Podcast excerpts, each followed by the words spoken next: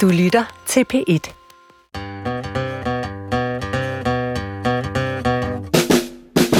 Du lytter til Vildt Naturligt på B1. Dine værter er i dag, som altid, Johan Olsen! og Vicky Knudsen. Juhu! Vicky, du har øh, været en meget vigtig del af at øh, indføre øh, øh, begrebet biodiversitet i, øh, i den danske bevidsthed. Mm. I al den tid, jeg har kendt dig. Hver andet ord har været biodiversitet. Men jeg prøver også at pakke alle det på, kan man sige. Det er også Ja. gået ud over dig. Det er jeg der er evigt taknemmelig for. Og at hver gang du tager et billede af noget, så forklarer jeg også glædeligt, hvad det er. Ja. Fordi der er så mange spændende ting at se. Mm-hmm. Altså, det er jo et evigt eventyr, når først man lige åbner øjnene, ikke? Jeg kan for selv fortælle lytterne, at jeg har taget en del billeder af sommerfugle, øh, da jeg var i Sverige. Der var et af dem, et af billederne, hvor sommerfuglen reelt var i fokus. Ja. På alle de andre var det nogle græsstrå ved siden af, og sådan lidt. Ja. Det, Det, er ikke min, det er ikke min stærke side. Ah, nej, men du ikke det. øver dig, og det går fremad. Og Ja. altså, alt er godt. Ja. Og i dag har vi faktisk besøg af en sommerfugle-ekspert. Men inden vi introducerer dagens gæst, så vil jeg gerne fortælle en joke. Er I klar? Ja, Du svarer for jer begge, ja, og lytterne er også klar. ja. Hvad hedder Bruce Lees vegetariske bror? Nej, det, det, det kan sgu ikke regne ud. Broccoli. Ah, nej, nej, nej, Vicky. Ah. Her har man betalt licens hele livet. Broccoli. Og ja, Ja. det er den slags, man betaler licens til. Ja. Det er at få leveret så lækre jokes. Og hvis der er nogen lyttere, der tænker, at de kan komme op på siden af den, eller måske ovenikøbet slå den, så er man altså meget velkommen til at sende sine bio-jokes til øh, vildtnaturligt snabelag.dr.dk. Det skulle lige med. Ja, du fortalte altså også en rigtig god joke til mig for et øh, stykke tid siden, som jeg ikke tror, vi har haft med i programmet. Kan du huske den? Ja, hvad kalder man en meget hurtig vandrende pind? Uh! En meget hurtig vandrende pind. Det kalder man en idrætsgren.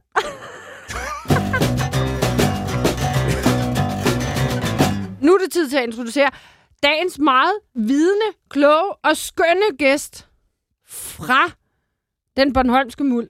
Ja. Biolog og forfatter Michael Stolte. Velkommen til. Tak skal du have. Det er dejligt at have dig på besøg. Dejligt at være her. Og Michael, grunden til, at du er her i dag, jamen vi skal vidt og bredt omkring. Vi skal snakke om biodiversitet, og det er jo noget, man kan snakke øh, om i år og dage. Mm-hmm. Men du har skrevet en ny bog sammen med Mona Klippenberg. Den hedder Biodiversitet. Sådan skaber vi en rigere natur.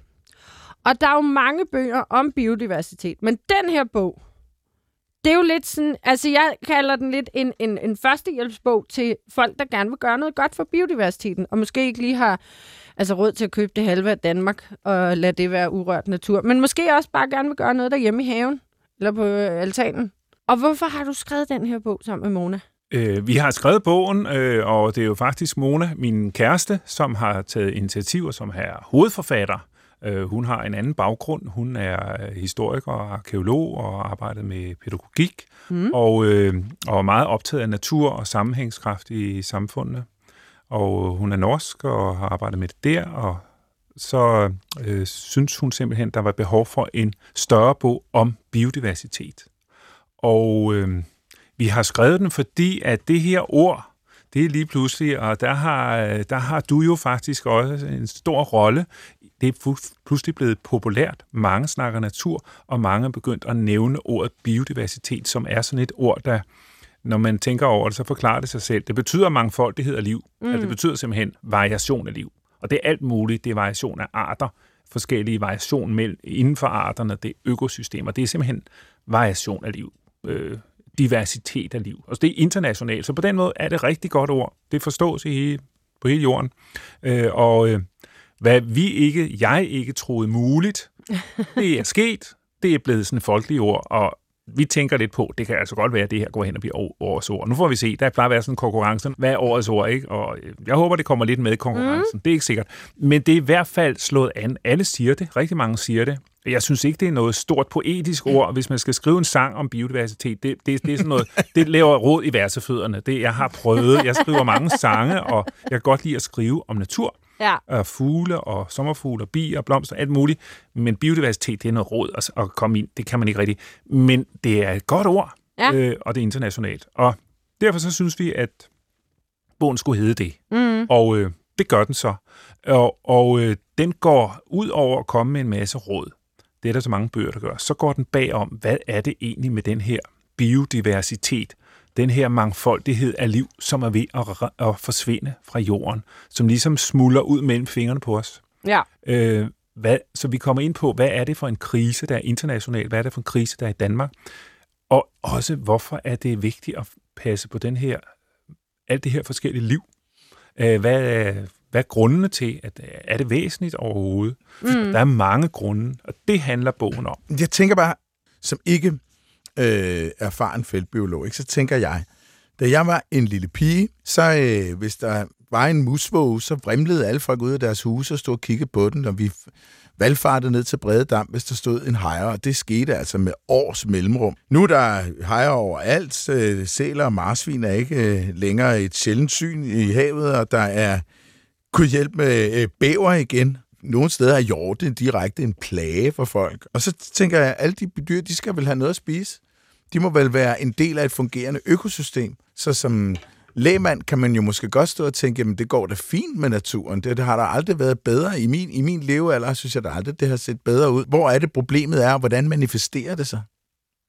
Der er nogle ting, der går rigtig godt, og så er der nogle ting, der går rigtig skidt. Mm. Og hvis vi ser på, det kommer an på også størrelsesforhold. Hvis vi ser på hele jorden, så er mængden af vild natur, den øh, falder simpelthen voldsomt. Antallet af, det nævner vi også i bogen, antallet af store pattedyr. Øhm, hvis vi ser på, hvor mange der egentlig er, hvis vi sammenligner det tal, der er nu, med hvad der var for 300 år siden, så har vi 4% tilbage. Hold nu kæft, hvordan definerer du et stort pattedyr? Det er alt, hvad der er sådan større end, øh, skal man sige, 20-30 kilo. Sådan en stor, stor dyr. Fordi altså mus og flagermus og sådan noget der, øh, hvis vi ser bort fra det. Men de store dyr, de er jo besværlige, når der kommer elefanter vadende, eller når der kommer øh, bisoner i millionvis hen over øh, USA, så er det besværligt. Og det samme gjorde vi også. Vi har haft masser af store dyr i Europa, så vi har kun stadigvæk kun en brøkdel af, hvad der var engang. Så alle de der store dyr, øh, de er forsvundet. Altså, det er, det er voldsomt. Og så er der så store naturområder, vilde naturområder, som er væk. Så, så, så generelt, hvis vi ser globalt på det, så har vi en krise, og den er voldsom. Det går styrtende ned ad bakke. Men ser vi på det i Europa, og også øh, dele af USA, så alle de store dyr, der har vi fået et nyt syn, og det er kommet i løbet af 60'erne og 70'erne. Så mange af de her store dyr, dem har vi holdt op med at skyde. Og det er simpelthen jagt. Øh, vi, vi, øh, vi har en meget mere bæredygtig jagt. Så de store dyr, sælerne vendte tilbage, skarverne, selv skarven ikke, det var en forhat fugl, som man fik. Man fik altså temmelig mange penge, når man kom med højre fod af en skarv. Det var mm-hmm. skide godt. Øh, bare ikke for skarven. og, øh, og derfor så blev den udryddet, og rovfuglene blev udryddet, og svanerne blev udryddet. De var nemme at skyde. Stor hvid fugl, nem at skyde masser af kød så var, så var den færdig. Der var på et tidspunkt kun fire par svaner i Danmark. Ja. Men der har vi Hvad? ændret- Hvornår? Hvornår? Ja, omkring 1920, der var fire par svaner i Danmark. Ja. Det er der ikke mange, der ved. Og det skriver vi også i bogen. Alt det der handler bogen om. Og også, at der er nogle ting der, der er gået Okay. godt, fordi øh, de store dyr, de vender tilbage. De er vendt tilbage. Og det er jo virkelig fantastisk. Og det er fuldstændig rigtigt, hvad du siger, at nogle af dem er vendt tilbage i så stort tal, så de begynder at blive problematiske. Altså krondyr i Jylland, ikke? De, mm. de herrer, de kommer, mm. der kommer sådan en flok nogle gange på 500 eller 1000, har man set en gang samlet. Så laver den altså rav i havermarken. Wow. Når du så netop nævner det her med de 4 procent, så er det jo de vilde store dyr, der er forsvundet, ikke? Fordi der er vel, så er det vel nærmest øh, 96 procent husdyr, vi så har i store dyr, hvis det endelig skulle være sådan. Og er tallet ikke nogenlunde det samme med fugle? Altså også, hvor mange der er forsvundet i forhold til, hvor mange vi har i bur. Øh, med fugle, det er ikke klar over. Der har jeg ikke nogen tal, men jeg ved, Nej. at for pattedyr, der er det ret godt undersøgt. Der er det fuldstændig rigtigt. Vi har jo dyrene endnu, men som husdyr. Ja. Øh, Og der har vi nok i virkeligheden flere, end, end hvis vi tager de store. Altså hvis vi bare ser på svin i Danmark, så producerer vi 30 millioner svin, der hver vejer de der 100 kilo. Altså det er jo helt vildt mange. Ja, Så de er gået fra at være vilde til at være tamme. ja. Så, så det er det, der er sket. Og så meget, meget færre arter selvfølgelig, fordi det er få arter, vi har som tamdyr. Mm. Men tilbage til, lige tilbage til mit spørgsmål, fordi det, det var netop det, også det, jeg og sikkert også nogle lyttere har opfattet, at der, de store dyr, rovfuglene, og, altså, de, de er ligesom øh, kommet, og igen, og det har de ikke været før. Men, men hvor, hvor er så problemet, når du siger biodiversitet problem? Problemet i Danmark, hvis vi nu ser på det, øh, på det danske, altså man kan se på det globalt, og man kan se på det danske. Vi ser på det begge dele i bogen, men det handler også om, øh, meget om Danmark.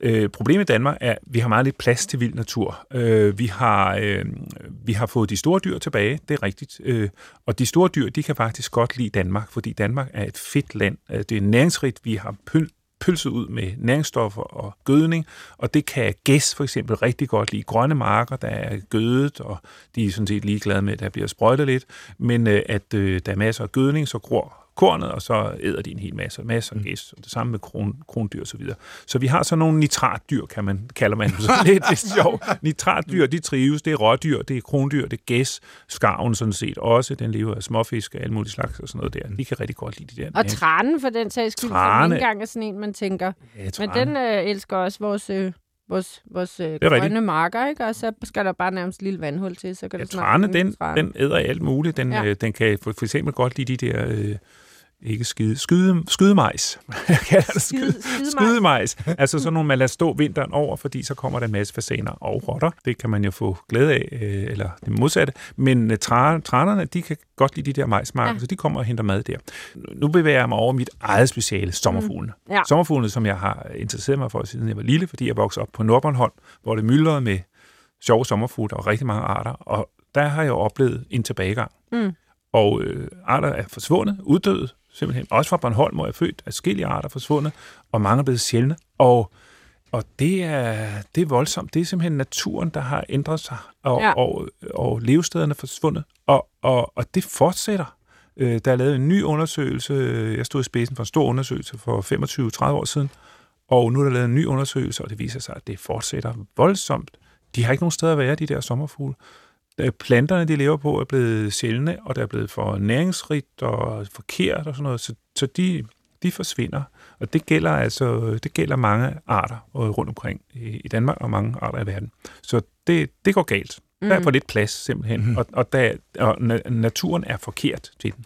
Men hvis vi så skal tage et eksempel, Michael, fordi nu er jeg jo også vokset op på Bornholm, og en af de sommerfugle, er der har ja. øh, været på Bornholm, som er forsvundet, som jeg aldrig så, det var lang tid før jeg begyndte at kigge på sommerfugle, er, nu må du rette mig, for der, hvis det er forkert, for der Ja, er to, tro. der er, der er skov og engvidvinge. Var det ikke ja. Ja. skovhvidvinge, der var på Bornholm? Det var- i Almeningen? Det var især engvidvinge. Nå, det var engvidvinge, Det var- det det. ja, ja, men de var ligner en hinanden. Skov, så, De ligner ja. ja. hinanden så meget, så de er faktisk blevet slået sammen. Og i, i den bog, jeg lavede i, i midten af, af 90'erne, der er det en art. Så de er Ja, blevet okay. skilt ud med sikkerhed nu. Ja. Men det er en lille... Øh, mange kender kålsommerfuglene. Mm. Så der, der har vi tre meget almindelige arter. Det ligner lidt den, men uden de her for eksempel sorte felter og prikker, man kender. Men mm. hvorfor forsvandt hvidvingen, siger jeg så bare, fra Bornholm? For den var almindelig, ikke? Inde i Almeningen. Den var i hvert fald i perioder almindelig, og det, det hurtige svar på, hvorfor den forsvandt, det er, vi aner det ikke. Nå. Det er virkelig underligt. Vi ved til gengæld, at den reagerede på en stormfald, der var i 67 i Almeningen.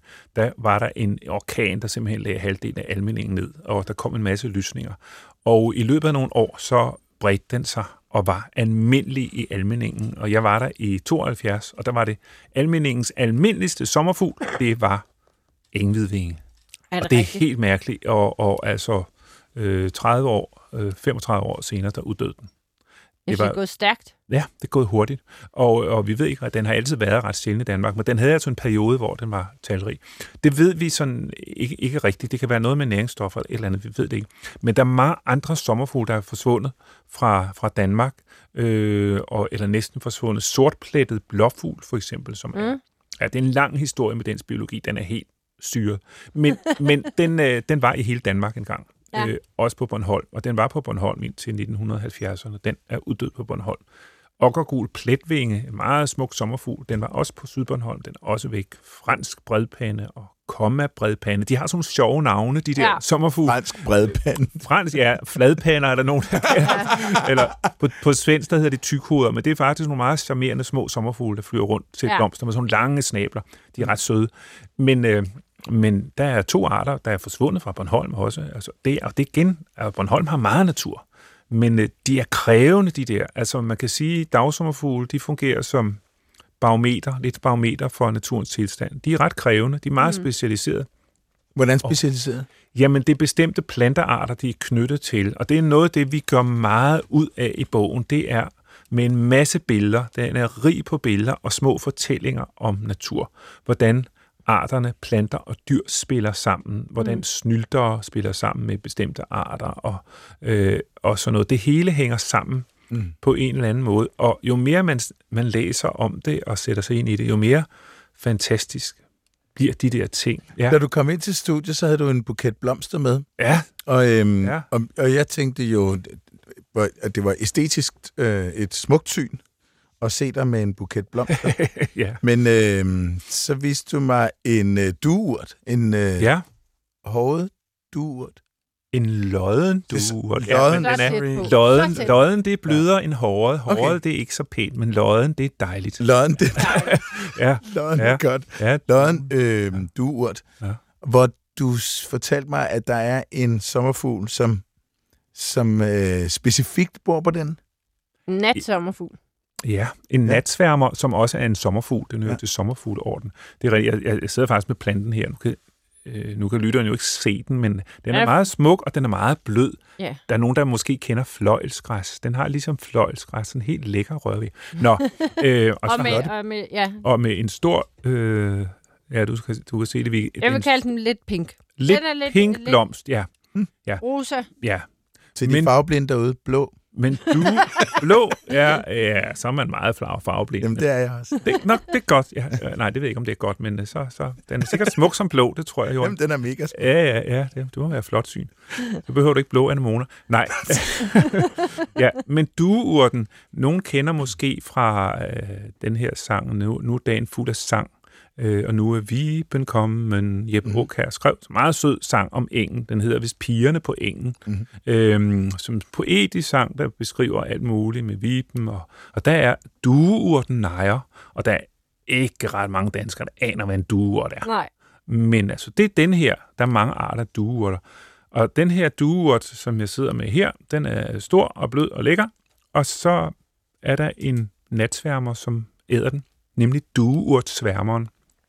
Og nogle gange så finder man altså sådan en, en stor larve på størrelse med en, sådan en, en fed lillefinger, der sidder op og knasker blade og frugter af den her dueurt. Mm. Ja, altså det er kun larven, der æder den. Mm-hmm. Og ikke den voksne. Den voksne æder den ikke, nej. Den, har, den flyver rundt om natten, og så har den en lang snabel på 5 cm, som den stikker ind i kaprifolier. Og mm. der, og 5 cm? Du har også brug for en lang til kaprifolier. Ja, ja, ja, fordi den sidder langt inde i kaprifolien. Ja. Den er tilpasset aftensværmer, blandt andet duertsværmer. Så de ruller den der snabel ud, ligesom en kolibri, og så hen, så står de og sviger. Og hvis man går ud om aftenen, og hvis man har en, en vild caprifolium, det er en af de planter, vi også anbefaler i bogen. Hvis man har en vild caprifolium, så dufter den jo pragtfuldt, forførende, smukt, mm. dejligt, øh, sødt. Og øh, det gør den jo ikke for at skulle imponere os, det er sådan en sideeffekt, men øh, for at til, tiltrække natsværmer, og det er specielt de der aftensværmer, mm. fordi de kortsnablede aftens øh, natsværmer, de kan ikke nå den der, men det kan duertsværmerne. Og så ind med snaben der, og så får den noget støv i hovedet, og så ind til næste blomst, og så bestøver den kaprifolen. Men den her larve, den er altså også sjov. Den æder, og den skider. Det er det, den laver. Mm. Hele tiden. Der æder, æder, og, og cirka en gang hver 20 minutter, så kommer der sådan en lort ud, der er cirka en centimeter lang, og som ligner en håndgranat. Det, det er virkelig underligt. Men altså, den der store, fede larve, den har et horn i bagenden, den øh, kan noget, fordi når man for, forstyrrer den, så trækker den, forkroppen er lang, så er den snabelagtig, så trækker den hovedet ind i de, det, et af de forreste led, og gør sig tyk, så hovedet sidder ligesom trukket tilbage, Øhm, og øh, så puster den forkroppen op, og så ligner den et slangehoved. Den har to øjne, eller faktisk fire øjne, altså to på hver side, øjepletter. Og så ligner den en slange, og den bevæger også kroppen lidt ligesom en slange.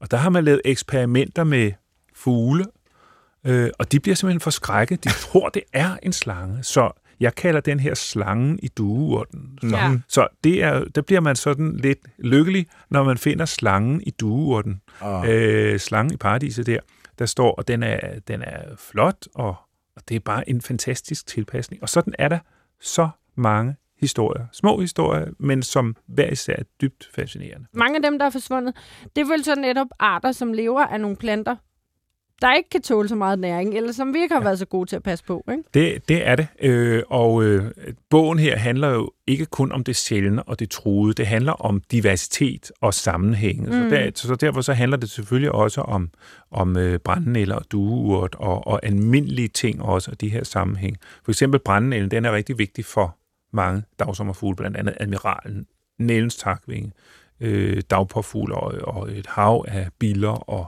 snyltevips og alt muligt. Så den, den er vigtig. Dueurten, den lodne dueurt, det er også en, der går afsted med meget næring, og, og den, er, øh, den, er, den er også væsentlig, den er også værtsplante for, for en masse insekter øh, og så videre. Men, men så er der en række halvsjældne arter, som djævelsbid for eksempel, som er værtsplante for nogle bestemte arter. Der er en aftensværmer, og der er en dagsommerfugl, som er knyttet til djævelsbid. Og den der plante, den skal have næringsfattige forhold og mose og sådan noget, øh, sådan nogle lidt øh, enge, næringsfattige enge. Og den er, altså, den er blevet sjældnere, den plante. Der, mm. der mangler steder, hvor den er. Der skal være store mængder, for de der arter kan leve der. Og øh, og det samme med øh, ja, de der forskellige blåfugle, der er meget specialiseret, nogle af dem. Øh, der er ikke de rigtige øh, planter. Og ikke nok med planterne, der skal være de, den rigtige art, øh, de rigtige plantearter, de skal også tit gro på en speciel måde. For eksempel er der, nu tager jeg en del sommerfugle, fordi det med kender så godt mm. perlemors sommerfugle. Der er mange arter. Det er sådan nogle, der er orange med sorte prikker på oversiden, og de er virkelig svære at kende fra hinanden. Så man skal se på undersiden, så kan man se forskel. Mm. Men der er en 10-12 arter, den er. Men øh, de er knyttet til violer. Altså det næsten alle sammen. Det, det er en underlig noget, hvorfor i alverden skal de have viol? De, ja. det, det er jo lidt dumt, øh, som en journalist sagde. Det er jo lidt, hvorfor kan de ikke bare æde græs eller et eller andet? Men det, kan, det gør de altså ikke. De har, de har fundet sådan en lille niche. Ja. Den har de så lidt for sig selv, og de får ofte nogle giftstoffer for de planter, som de bruger til forsvar. Sådan, og sådan en hel masse tilpasninger. Og, øh, og så skal de også have et særligt klima. Hvis det for eksempel bliver for næringsrigt, så bliver det for vådt, og så bliver de syge. De trives ikke, hvis, hvis plantevæksten bliver for tæt. Mm. Øh, så så de, de er meget følsomme. Og derfor så for eksempel perlemor de er restet tilbage, og mange er næsten forsvundet. Ja. Øh, men der ser vi, at noget af den indsats, man faktisk gør, det hjælper. Der er i hvert fald en af arten, en der hedder kejserkåbe, som er den største af perlemorsommerfuglen. Den er blevet mere almindelig igen, den er blandt andet i år har den haft det rigtig godt. Og meget almindelig på Bornholm. Meget almindelig på Bornholm, men også på Sjælland og Østjylland har den bredt. Ja, det er mere... Og den var ved at forsvinde, og der er ingen tvivl om, at det, man har ændret, blandt andet statsskovbruget, der har man holdt op med at gøde og bruge pesticider, og man har ja. mere blandet drift. Det har været godt. Ja, fordi jeg skulle til at spørge, hvad er det for nogle indsatser? Mm. Ja. Det er det, interessant at høre ja. en positiv historie om noget, der ja, faktisk har virket. Det. Ja, det kan virke. Vi har faktisk en del eksempler på noget, der virker, altså for, for, for øh, frøer, for, for padder, også for, for fugle, og også for sommerfugle, der har vi indsatser, der virker. Altså den der, jeg nævnte djævelsbid lige før, øh, der har man en sjælden sommerfugl, der hedder hedeplætvinge. Den var pladanmindelig i hele Danmark. Mm. I, I hvert fald i det 19. århundrede, og så også ind i det 20. århundrede, og så begyndte den bare at forsvinde. Altså, den der tilbagegang med sommerfugl, det var det 20. århundrede. Det gik rigtig stærkt. Så gik det galt. Især fra 50'erne frem efter, der gik det voldsomt ned ad bakken. Ja. Øhm, og der forsvandt den der stort set. Den var kun tilbage nogle få steder i Nordjylland. Men der har man gjort en hel masse i Nordjylland. Der er meget natur, og man har fredet de områder, hvor den der sommerfugl var. Den er så enormt heldig, så den er kommet på habitatdirektivet, og det er den største lykke, man kan opnå som sommerfugl. Den kommer på habitatdirektivet, så kommer der nemlig penge med. Hvad, og, hvad, hvad er habitatdirektivet? Det, jamen, det er et direktiv, et naturbeskyttelsesdirektiv i EU, hvor der er nogle regler om, at øh, man skal gøre en indsats for bestemte øh, arter. Mm-hmm. Øh, det kan være den der sommerfugl, hedeplætvingen. Det kan være en øh, bred vandkalv, for eksempel, en kæmpe stor vandkalv, øh, og så videre, så videre. Der er nogle bestemte arter. Mange har måske også hørt om den store vandsalamander, mm. som er på habitatdirektivet, og den har jo magt. Den har blandt andet magt til at forhindre byggeri på Amagerfællet. Ja. Det er også noget, vi kommer ind på, at øh, der er nogle arter, man har set, de rester tilbage i Europa er blevet sjældne, og så er de simpelthen kommet på sådan et direktiv, og det betyder, at man skal gøre noget, og man kan ikke bare lige bygge eller pløje op eller et eller andet. Eller lade som ingenting. Eller lade som ingenting, der hvor de er. Og derfor så har de faktisk rigtig stor indflydelse, så de har fat i nogle paragrafer, om jeg så må sige, de der, de der arter. Og det betyder, at man prioriterer de områder. Og så kan man sige, jamen hvad skal man med de der, den der salamander eller den der sommerfugl? Øhm, Ja, de er jo spændende i sig selv, men de betyder også, at der er nogle områder med alt muligt forskellig natur, som bliver sikret. Og det er sket i Nordjylland med den her sommerfugl. Altså Og- vel det, man kalder indikatorarter. Hvis Ja. en indikatorart, den, så er, den måske, så er den måske lidt besværlig til daglig med hensyn til, hvad den lever af. Men til gengæld, hvis den er der, så er der også rigtig god chance for, at der er rigtig, rigtig mange andre arter, der har det Ja. rigtig godt. Det er nemlig rigtigt. Og, og i, øh, i, Nordjylland, hvor der er den her hedepletvinge, som er en lille, men meget, meget smuk sommerfugl, som er knyttet til djævelsbidplanten, der har man så gjort en hel masse, og der er ikke bare kommet flere af den, den er faktisk i fremgang nu i Nordjylland. Den er stadigvæk forsvundet fra resten af landet, men den er i fremgang i Nordjylland, og så er der kommet bækkesiner, orkideer og, Mm. og forskellige øh, hønsebær, alt mulige øh, sjove, øh, sjældne planter og sådan noget, som, som trives. Så, så det, det betyder, at vi har fået en mere varieret og smukkere natur i Nordjylland, øh, der hvor den er. Og, Ja. så, så, så det virker rent faktisk. Det virker. Og det er jo det, der at midt i en krise er rart at vide, at der rent faktisk er håb forud, hvis vi... Øh, Ja. der er måske... Det er ikke sikkert, der kommer ingen hvidvinge tilbage til Bornholm lige forløbig, for det kan også være svært for sommerfuglen at sprede sig, men så kan man måske nå at redde nogle af dem, så de ikke forsvinder. Hvad hvis jeg nu øh, tager den øh, kyniske kåbe på, og så siger, øh, det kan være, at, øh, at øh, biodiversiteten er på vej ned, men hvad gør det, hvis økosystemerne alligevel virker? Altså, jeg mener, øh, hvis, øh, hvis en sommerfugl forsvinder, så kan det være, at der er plads til nogle andre. Så for nu er sommerfugl øh, måske et dårligt eksempel, men der kan være andre eksempler, hvor man kan sige, at så kan en anden art overtage den her niche, og så fungerer økosystemet alligevel. Øh, gør det noget i rent sådan helt praktisk for et økosystem, at biodiversiteten falder? Hvad er konsekvensen af det? Det er, Johan, det er et rigtig godt spørgsmål, og, og øh, jeg er meget glad for, at du stiller det, fordi, fordi øh, vi har det med, at vi altid tænker i nytte og, og funktion og sådan Præcis, noget der. det er virksomhedstænkning. Og, og, ja, ja, ja og, og det er jeg er helt med på det. Øh, og jeg har selv øh, øh, diskuteret det utrolig mange gange på til debatter, konferencer, øh, viser rundt omkring. Mm. Øh, mm, vi som mennesker kan i virkeligheden overleve sådan rent fysisk med meget få arter, sandsynligvis på jorden. Fordi altså, selvom der forsvinder arter, selvom sommerfugle, dagsommerfuglene forsvandt, stort set alle sammen, så vil økosystemerne fungere stadigvæk. Mm. Det er ikke sådan, at de har en meget afgørende rolle. Altså en, en sommerfugl, en dagsommerfugl, ja, den er føde for nogle fugle, og øh, den påvirker nogle planter også. De kan, de kan knæve nogle planter ned, og de bestøver også noget, men det er der så mange andre, der gør. Og, og sådan kan man, hvis man ser art for art, så kan vi undvære rigtig meget. Altså, der er 25.000 arter af snudebiler beskrevet. Snudebiler, alle små, sådan nogle med lange næser. De nuttede. Det er nuttet, ja. Mm. Og det er, det er ikke snuder, de har. De har nogle forlængede hoveder, hvor munddelen sidder ude for enden af det der hoved. 25.000? 25.000, over 25.000 er der beskrevet. Og der var en, en engelsk øh, zoolog, som engang blev spurgt. Øh, Haldane hed han. Han blev spurgt af en, en, øh, en præst, tror jeg det var, eller en eller anden fra et eller andet kristent medie. Øh, hvad, mener, hvad mener du egentlig om, om Gud og skaberværket? Så tænkte han så meget længere om, og så svarede han efter et halvt minut. Gud var meget glad for biler. og øh, det må man sige, altså der er kendt, jeg tror det er 400-500.000 arter af Ja. biler. En del af dem er snudebiler, og man regner med, at der måske findes 2 millioner bilerarter. Ja, det er helt Altså, det er helt sindssygt. Og dem behøver vi jo ikke alle sammen. Altså, altså naturen for at fungere behøver ikke alle de biler.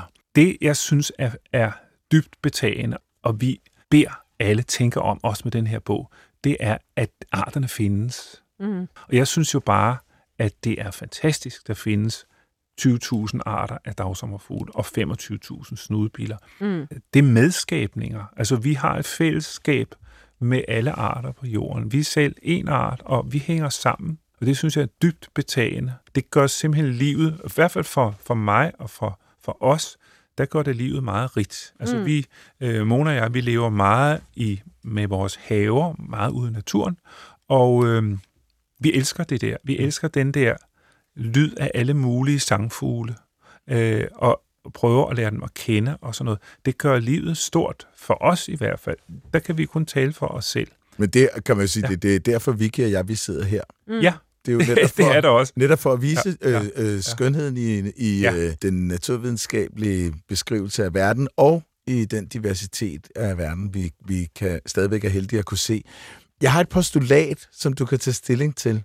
Jo Ja. mere diverst et økosystem er, jo mere stabilt er det. Ja. Sådan at hvis, hvis der er ganske, ganske, ganske få forskellige arter, der ligesom sørger for, at et eller andet økosystem, fødenetværk, øh, fungerer, hvis så en af de arter bliver udsat for en eller anden parasit, der kværker den, så kan man risikere et, et katastrofalt øh, nedsmeltning af det økosystem. Mens hvis det er meget diverst, så vil der altid være en art, som enten er nært beslægtet, eller som benytter sig af samme øh, niche, eller en, en, næsten den samme niche, som så kan overtage. Og, og så tænker jeg, at, at der, må være, der må være en stabilitet, altså hvis vi skal kigge på det sådan helt rent praktisk for, for økosystemernes overlevelse. Vil du være enig i det? Det er nærmest logik, at det må være sådan. Hvis der er mange arter, så, så vil netop øh, arterne kunne supplere hinanden. Det er jo naturligt, at arter uddør. Mm. Øh, altså, der er ingen arter, der har levet siden øh, The Big Bang og så til nu, altså, øh, eller siden livet opstod. Øh, det, arter har deres tid på jorden, og så forsvinder det, så kommer der nogle nye. Det, at vi har meget natur, vi har store naturområder, og vi har mange arter, det giver uden tvivl en større stabilitet. Så har jeg en lille lyd til jer. Nå gud, vi skal høre vores dagens lyd. Jeg har selv optaget den. Nej, Og jeg vil ikke sige... du har været i felten. Jeg, vil, jeg har været i felten. Øh, og jeg vil ikke sige, at den er nem, fordi jeg har optaget den, fordi jeg ikke forstod, hvad det var, jeg hørte. Så kan vi jo se, om den er nem for jer og lytterne, og det er bare mig, der overhovedet ikke fattede noget som helst. Øh, Okay, hvis du ikke kan høre, hvad det er, øh, Jamen, der er kan mine sagtens være, at nok. høre, hvad det hedder. Ja, ja, men Man ved det ikke. Men Nej. den kommer i hvert fald her. okay.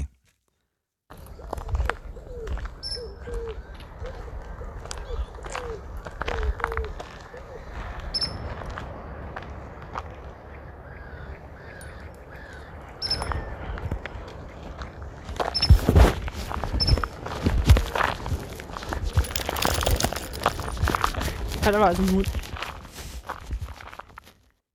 Okay, nu ved jeg ikke, Michael Stolze, nu ved jeg ikke, øh, hvad du hørte, men jeg, jeg er ret sikker i min sag, faktisk. Ja.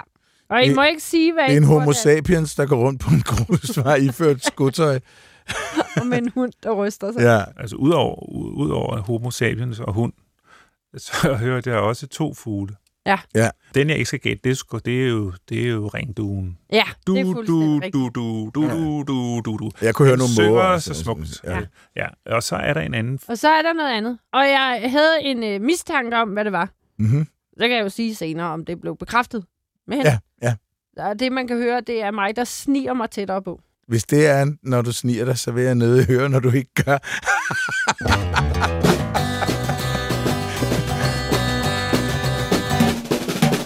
nu er, har du kommet med det lyd. Nu er der kort nyt. Øh, Det har længe været sådan, at øh, repræsentanter for Homo sapiens har brystet sig af at tilhøre den eneste art på jorden, der lavede visuelle symboler, som for eksempel geometriske mønstre og tegninger af dyr og sådan noget der. Mm-hmm. I 2014 kunne forskere så rapportere om 500.000 år gamle muslingeskaller med zigzag-mønstre i. De må have været lavet af, af Homo erectus. Mm-hmm. Så altså andre har chippet ind med lidt kunst også. For få år siden så fandt man hulemalerier i Spanien, der er så gamle, at de ikke kan være lavet af homo sapiens, altså præcis sådan som os, men det har været lavet af neandertaler, og der har vi jo tidligere haft sådan en ting med neandertalerne, det er sådan nogle lidt mere grove typer, de er måske ikke lige så kvikke, og de hed mm. ork alle sammen, og sådan, du ved, man havde sådan nogle billeder sådan nogle, uh, Ork. uh, uh, uh. Ja. Ja. Det har vi så fundet ud af, at det, det er simpelthen ikke tilfældet. De var meget forfinede. Deres hjerne var signifikant større end vores. Det har vi også været inde på i tidligere udsendelser. Jeg er meget glad for neandertaler. Mm. Jeg føler mig meget tæt på neandertalerne. Ja. Jeg ved, jeg har en cirka 4-5 procent neandertal-gener, og, og jeg, jeg kan godt mærke, at det er lidt dem, jeg holder med. Mm-hmm. Ja. Nå, man havde øh, en klar idé om så, at Europa var vuggen, hvor det kreative menneske dukkede op. At det ligesom var i Europa, at den sofistikerede og kunstneriske kultur voksede frem. Og det synes jeg bare er sjovt. Ikke? Først så siger man homo sapiens, det må være den, ah, okay, der er også et par andre, ja, Spanien, jo, men det var i hvert fald Europa. Mm-hmm. Så det er bare ekstremt egocentrisk øh, sådan verdensbillede, ikke? Nu har man, øh, fordi man får nye og mere sofistikerede teknikker, så har man udvidet paletten af hulemalerier fra Sulawesi, Okay. Sulawesi i Indonesien, Ja. hvor det hed til ældste maleri af et dyr er fundet. Det er 45.000 år gammelt, og det forestiller en gris. Nå. Ja, og de europæiske tegninger af dyr, man har fundet, de, har altså, de er altså højst 38.000 år gamle. Så man kan sige, hokus pokus Europa ud af fokus. Ja, Det er slut med det der. Ja. Ja. UC også i Europa. Ja, Nå. Og så en gris endda. Ej, hvor hyggeligt. ja men de har sådan nogle ret sjove grise. Grise er undervurderet dyr. Ja, ja, det er helt vildt undervurderet. Må jeg også godt komme med en kort nyt? Det ved jeg ikke. Carsten, hvad siger du? Ja, nu kan lytterne så ikke høre, Det- hvad Carsten siger, men han bad dem virkelig begrænse sig. Nej, det gjorde han ikke. Det gjorde det han mellem linjerne. modsatte. Ej, Han gjorde det så meget mellem lære at høre efter i timen, og i stedet for at bilde lytterne alt muligt ind, der ikke passer. Det er ikke klædeligt for en mand i din alder. Nå, det er fordi, jeg har gemt den her nyhed til. Du kom, Michael. Fordi jeg tænker, at vi skal runde programmet af med netop at få lidt fifs til, hvad man kan gøre selv. Og For biodiversiteten. for biodiversiteten. Jeg har før i dette program nævnt min mors have, fordi jeg ikke selv har en have. Border Collie Drama har jo en uh, trimmet græsplæne til sine agility-baner, ellers er resten jo vildt. Og, og jeg har jo lavet en havedom. Der er så mange lille vandsalamander laver. De voksne er efterhånden gået på land, og jeg har fundet nogle i bunden af nogle havekrukker, så nu skal jeg også have lavet et eller andet overvintringssted til dem. Hold da kæft. Så sker der det, at så, så er kommet en frø. Der er, og der er jo både latterfrø og grønfrø på Bornholm, så vi har en øh, grønfrø slash latterfrø, ved ikke? Vi kalder den Bob. Der er også kommet en stor vandkalv vandart. Jeg ved ikke, hvilken gang, men der er en 3-4 cm lang vandkalv i Hold et lille vandhul. Nu. Kæft. De elsker det vandhul. Men nu har Bob fået en lille bitte grønfrø slash latterfrø, ven, som også hænger ud hver dag. Så den har jeg kaldt Marley. Så nu er det Bob og Marley. Nej, hvor fint. Ja, så- Selvfølgelig. Bob og Marley og alle de andre har Ja, jeg ikke ja. fået givet navn, for der er simpelthen for mange. Min pointe er bare, ud med skovlen. Ja. Det er simpelthen den største fornøjelse at have en havedom. Er det ikke rigtigt, Michael? Det er det. Altså, og det er, det er jo noget af det, vi også gør i bogen her. Øh, vi, øh, vi, vi kommer bag om biodiversitetskrisen og alt det her, øh, og så kommer vi med en masse øh, ting, man kan gøre. Det er både noget med nogle bestemte planter, men det er også, hvad kan man gøre for sommerfugle i haven? Hvad kan man gøre netop med en havedam? Mm. det, er, det har et helt kapitel, øh, et helt afsnit om at, at lave sådan en dam, fordi det er, det er bare noget, der giver nogle enorme glæder. Den behøver ikke at være ret stor. Man kan faktisk også bare grave en stor balje ned, Mm. øh, og så kan man have en hævedam. Og så mange sten i er tit godt, for så er der skjulesteder. Ja. Og så tit så kommer der altså noget af sig selv. Hvis man tager noget, noget mudder fra en sø, så er der altså frø i, så kommer der alle mulige vandplanter. Ja, det, det, Nå, det, det, det, det det der med jeg at tage- mangler. Tag mudder fra en bred, det er altså effektivt, så kommer de. Ja. Og, og, øh, og så får man altså guldsmed og vandkalve og salamandre og frø og alt muligt. Og, og hvis man laver en, en, en dam på bare nogle få kvadratmeter, så har man masser af liv.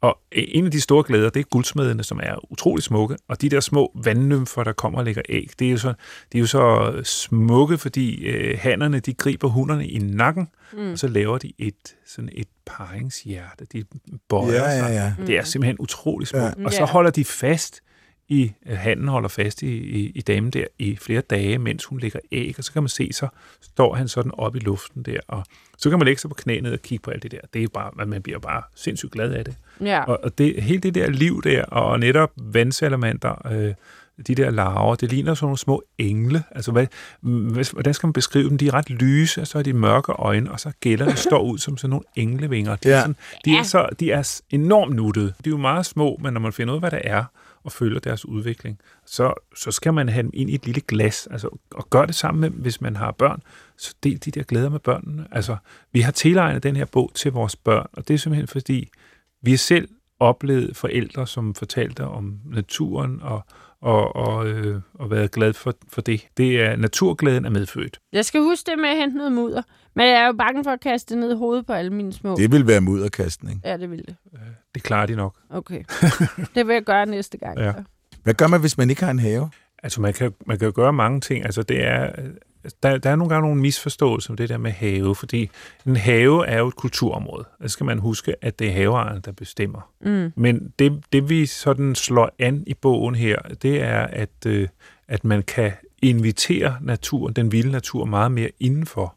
Og der er mange vilde arter, som er rigtig smukke, og som, øh, som man kan have, og det kan man have på en altan, man kan have det i en lille have, man kan lade områder simpelthen, man kan, man kan, øh, man kan lave nogle terrænændringer ude i haven. Hvis man laver sådan en lille sydvendt vold, så inviterer det en masse varmekrævende plantearter og insekter ind, indenfor. Mm. Og på, på en altan, der kan man altså også have, man kan fint have sådan noget som kællingetand, for eksempel, som, mm. som er en ganske smuk plante. Nu kan man mm. købe kællingetand i Rema 1000, og det er jo fordi... Hvad? Ja, det er rigtigt. Nå. Kællingetand og blåhat, det er blevet sådan det nye makkerpar i biodiversitetskampen. Øh, kampen for mere biodiversitet. Altså lige pludselig så kan man sælge den i, i at, at supermarkedet begynder at handle nogle af de der vilde planter. Nej, hvor Det er jo fordi, der er blandt en masse biologer, der har sagt biodiversitet og sammenhænge.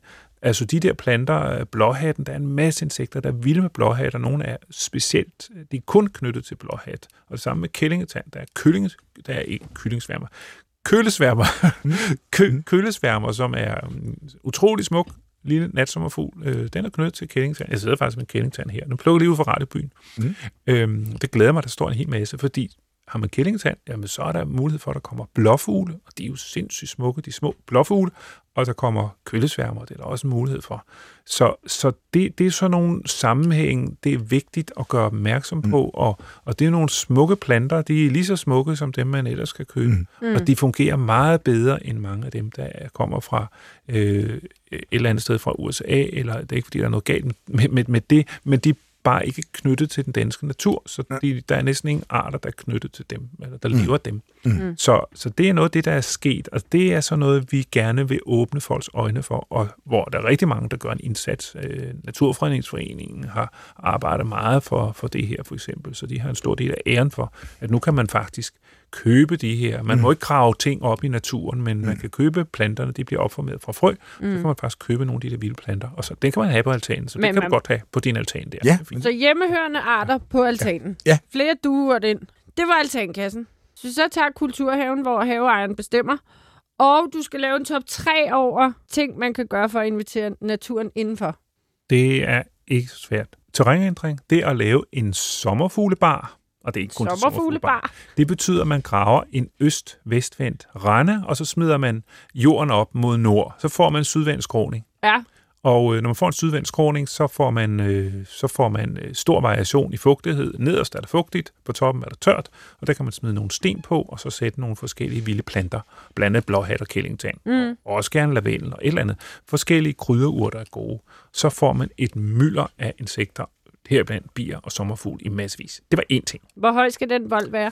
Den behøver ikke være ret høj. Øh, hvis man graver sådan 30 cm ned og smider det op, så sådan 60-70 cm, så får man en sydvendt skråning. Og det er noget af det mest effektive. Der er rigtig mange haver, de er flade, de, de er dødkedelige. Altså, ja. et, de kan være flotte og smukke og så videre, men det øjeblik, man laver en terrænændring, så inviterer man solen, så kommer solen og varmer meget mere, og så får man variation, og man får også noget, noget råjord op, tit så overfladejorden, den er for næringsrig. Når man så graver op, så får man noget sten og grus. Bare der ligge. Man skal ikke have næringsrig jord på, man skal have noget næringsfattig jord. Masser af sten, altså sten er godt i haven. Mm. Stenbunker, stengære, stenvolde. Og grenbunker. Ja, ja, og grenbunker, alt sådan noget. Alt det der handler bogen også om, det skriver ja. vi. Det var en ting, altså lave nogle terrænændringer. Sådan en sommerfuglebar kalder ja. vi den simpelthen. En anden ting, det er vandhullet. Det har vi jo været omkring. Øh, det er klart, skal man have åkan og sådan noget, skal der være lidt større dybde, men mm. det kan faktisk også trives i ret lavt vand. Nå, men et vandhul, det er rigtig dejligt. Og så den sidste ting, en blomstereng. Det er dejligt med planer og gange og steder, hvor man kan spille bold og gange, man kan gå af. Men noget af planen, hvis man har et kæmpestort slået område, lad være med at slå det. Se, hvad der kommer. Og hvis der så kun kommer græs, og det bliver sådan meget ensartet, så kan man harve det, og man kan slå hø og fjerne nogle næringsstoffer, og så kan man blandt andet plante blåhat og kællingetand ud. Mm. Sådan nogle ting. Øh, så man får en blomstereng, og så får man et mylder af liv med ja. alle mulige insekter.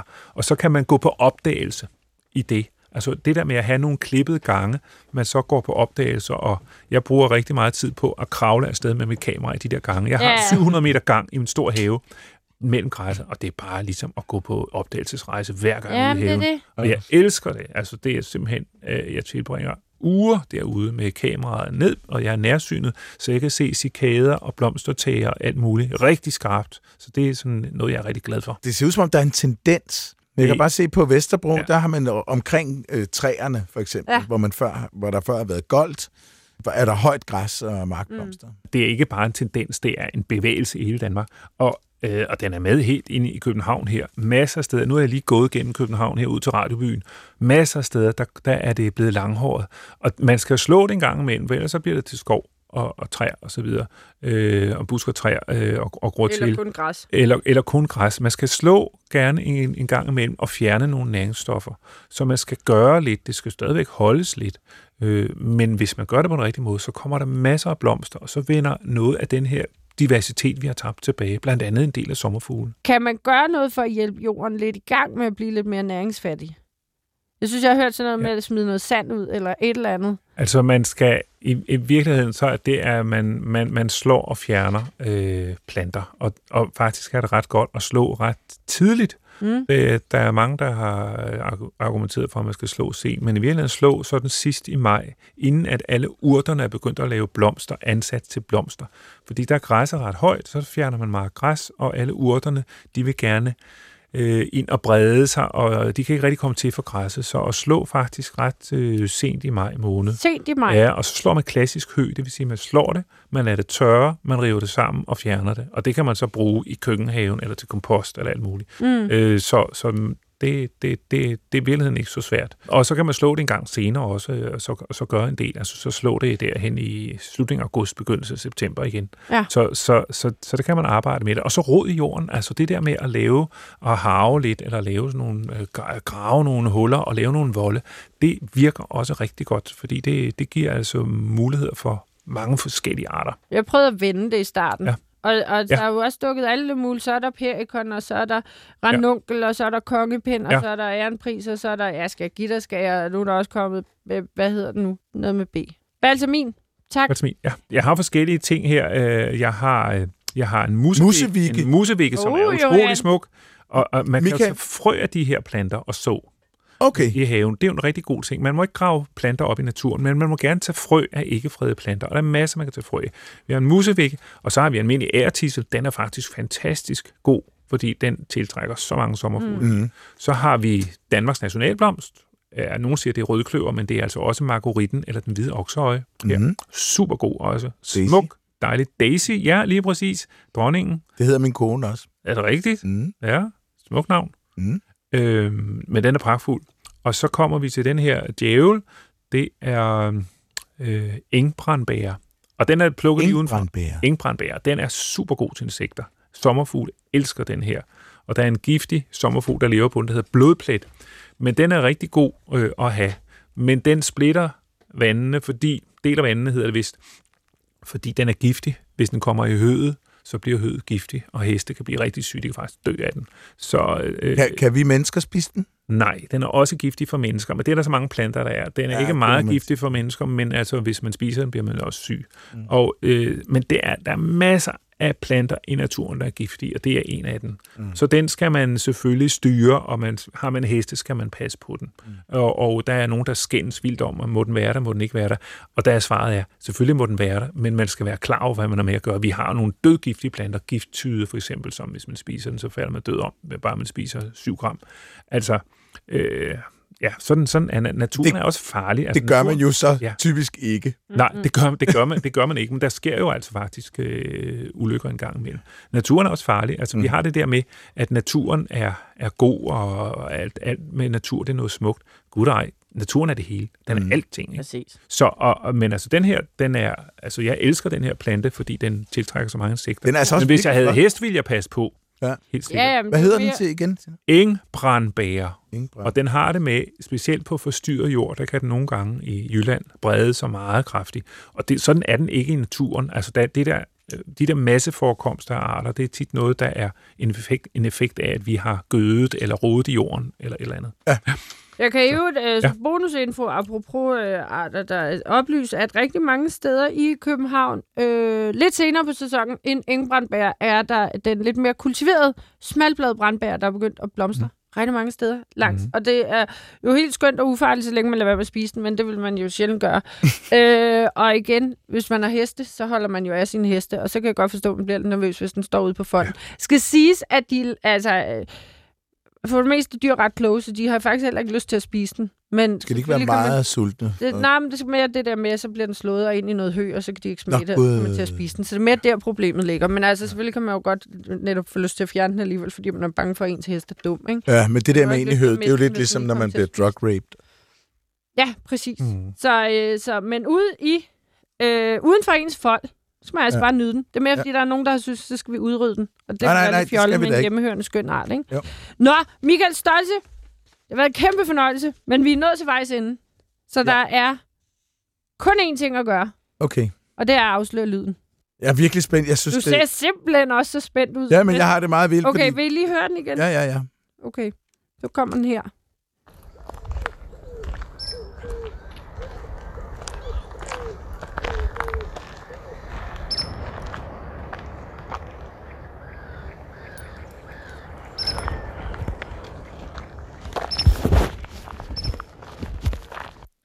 Altså, det er, det er din chip, chip. Ja. Og det er til sjovt, fordi hvis jeg tænker, Nå, sådan en har jeg da sikkert hørt en masse gange ude i naturen. Mm. Det kræver bare en fuglekender at vide. Det har man ikke. Er det en vadefugl, Ansars? Uh, godt bud. Ja, altså jeg har poker fjæset på, indtil I kommer med et bud. Det var et godt bud, for vi kan høre måger. Ja, er det en mudderklier? Jeg ved det ikke. Kan lade sådan Jeg har af. ingen idé. Det er, jeg siger, det er en strandløber. Det er en eller anden det tror jeg. Men jeg er ikke god til de der vadefugle. Strandløber og vadefugl. Ja. ja. Øh, det jeg tænkte var, så for den, at det må være en eller anden spændende lille øh, hønseagtig fugl. Hønseagtig. Høns, ja, de siger... jeg tænkte, kan vide, hvad, kan vide, hvordan en vagtel siger, hvis den øh, kommer med sådan en form for advarselslyd mm. eller et eller andet. Øh, jeg synes ikke, jeg havde hørt det her før. Jeg tænkte, nu er der et eller andet spændende her. Ikke? Altså, jeg ved, hvordan en vagtel synger. Jeg ved ikke, hvad den ellers skal sige. Nej, nej. Eller en engsnare, eller noget endnu giftigere. Kriks, kriks. Ah, det er det. Nej, men hvis de så havde sådan en uha advarselslyd, som jeg aldrig har hørt før, ikke? Så Ja. jeg, altså, jeg sniger mig til, der tænder bare for den, nu skal jeg bare have dokumenteret lyden, ikke? Så er der Mm. bare styr på det. Og jeg går i to minutter, og bare står snigagtigt. Jeg kan høre det, den er lige bag træ. Og det er rigtig godt lyde meget vadfuglagtigt, og vadfuglstemmer er notorisk svære.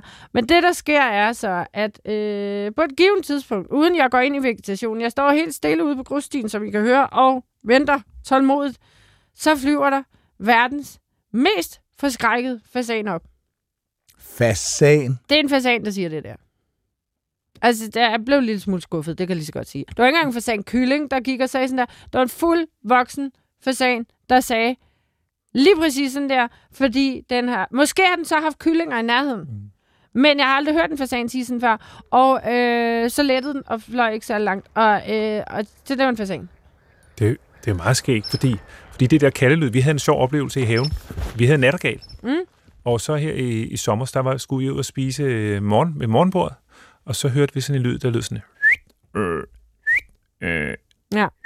Øh, blev ved. Sådan en høj, meget høj tone, fløjtetone, og så sådan en snærende lyd. Og vi tænkte, hvad fanden er det? Og så kom fuglen frem, og så kunne vi se, at det lignede, der er nattergal. Så var det sgu en Det er nattergal. nattergal. Og det er simpelthen en nattergal, som øh, prøver at, at lokke os væk fra... Ja. Den havde simpelthen øh, unger i nærheden. Det kan jeg sige, Og det, var- det gør de det var rigtig meget inde i Bastemosen Det var også. fantastisk. Når man altså. går. Ja. Ja, øh, ja der, øh, det er den klassiske smut pomfrit. Øh, Ja. øh, nattergal-lyd. Men fasan øh, smut pomfrit-lyden havde jeg altså simpelthen ikke hørt før. Den kom simpelthen decideret bag på mig. Men altså, der er jo mange fugle, når de har sådan et advarselskald eller lokkald, så tænker man, når man ikke har hørt det før, ligesom en nattergal, så siger tænker man, hvad er det? Det gjorde jeg også første gang, jeg hørte en nattergal sige sådan der. Ja. Mm. Men øh, således øh, opløftet Og overrasket. Ja.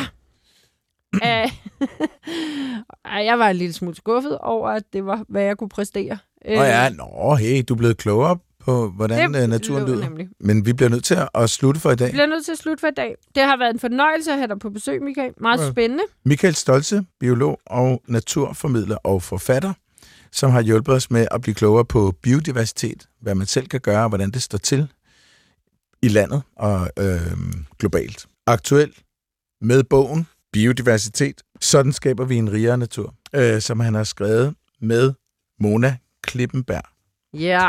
Som han også er kæreste med.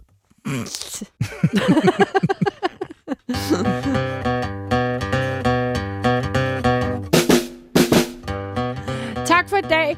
Tak fordi I lyttede med. Tak fordi I altid lytter med.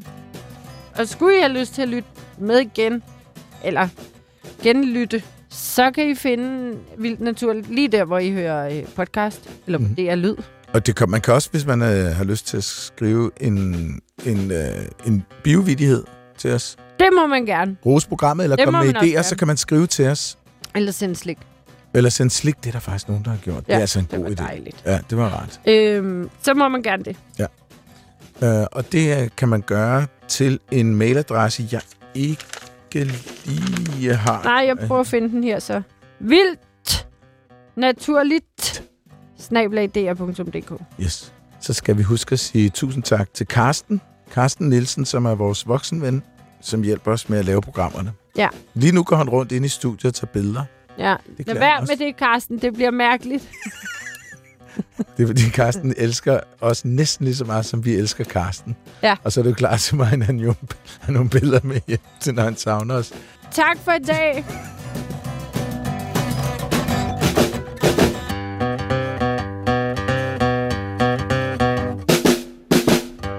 Uh, vi kom langt omkring, hva'? Ja, det var virkelig dejligt. Det var så skønt. Ja. Vi kommer ikke så meget ind på nationalparkerne, men det kommer der meget om.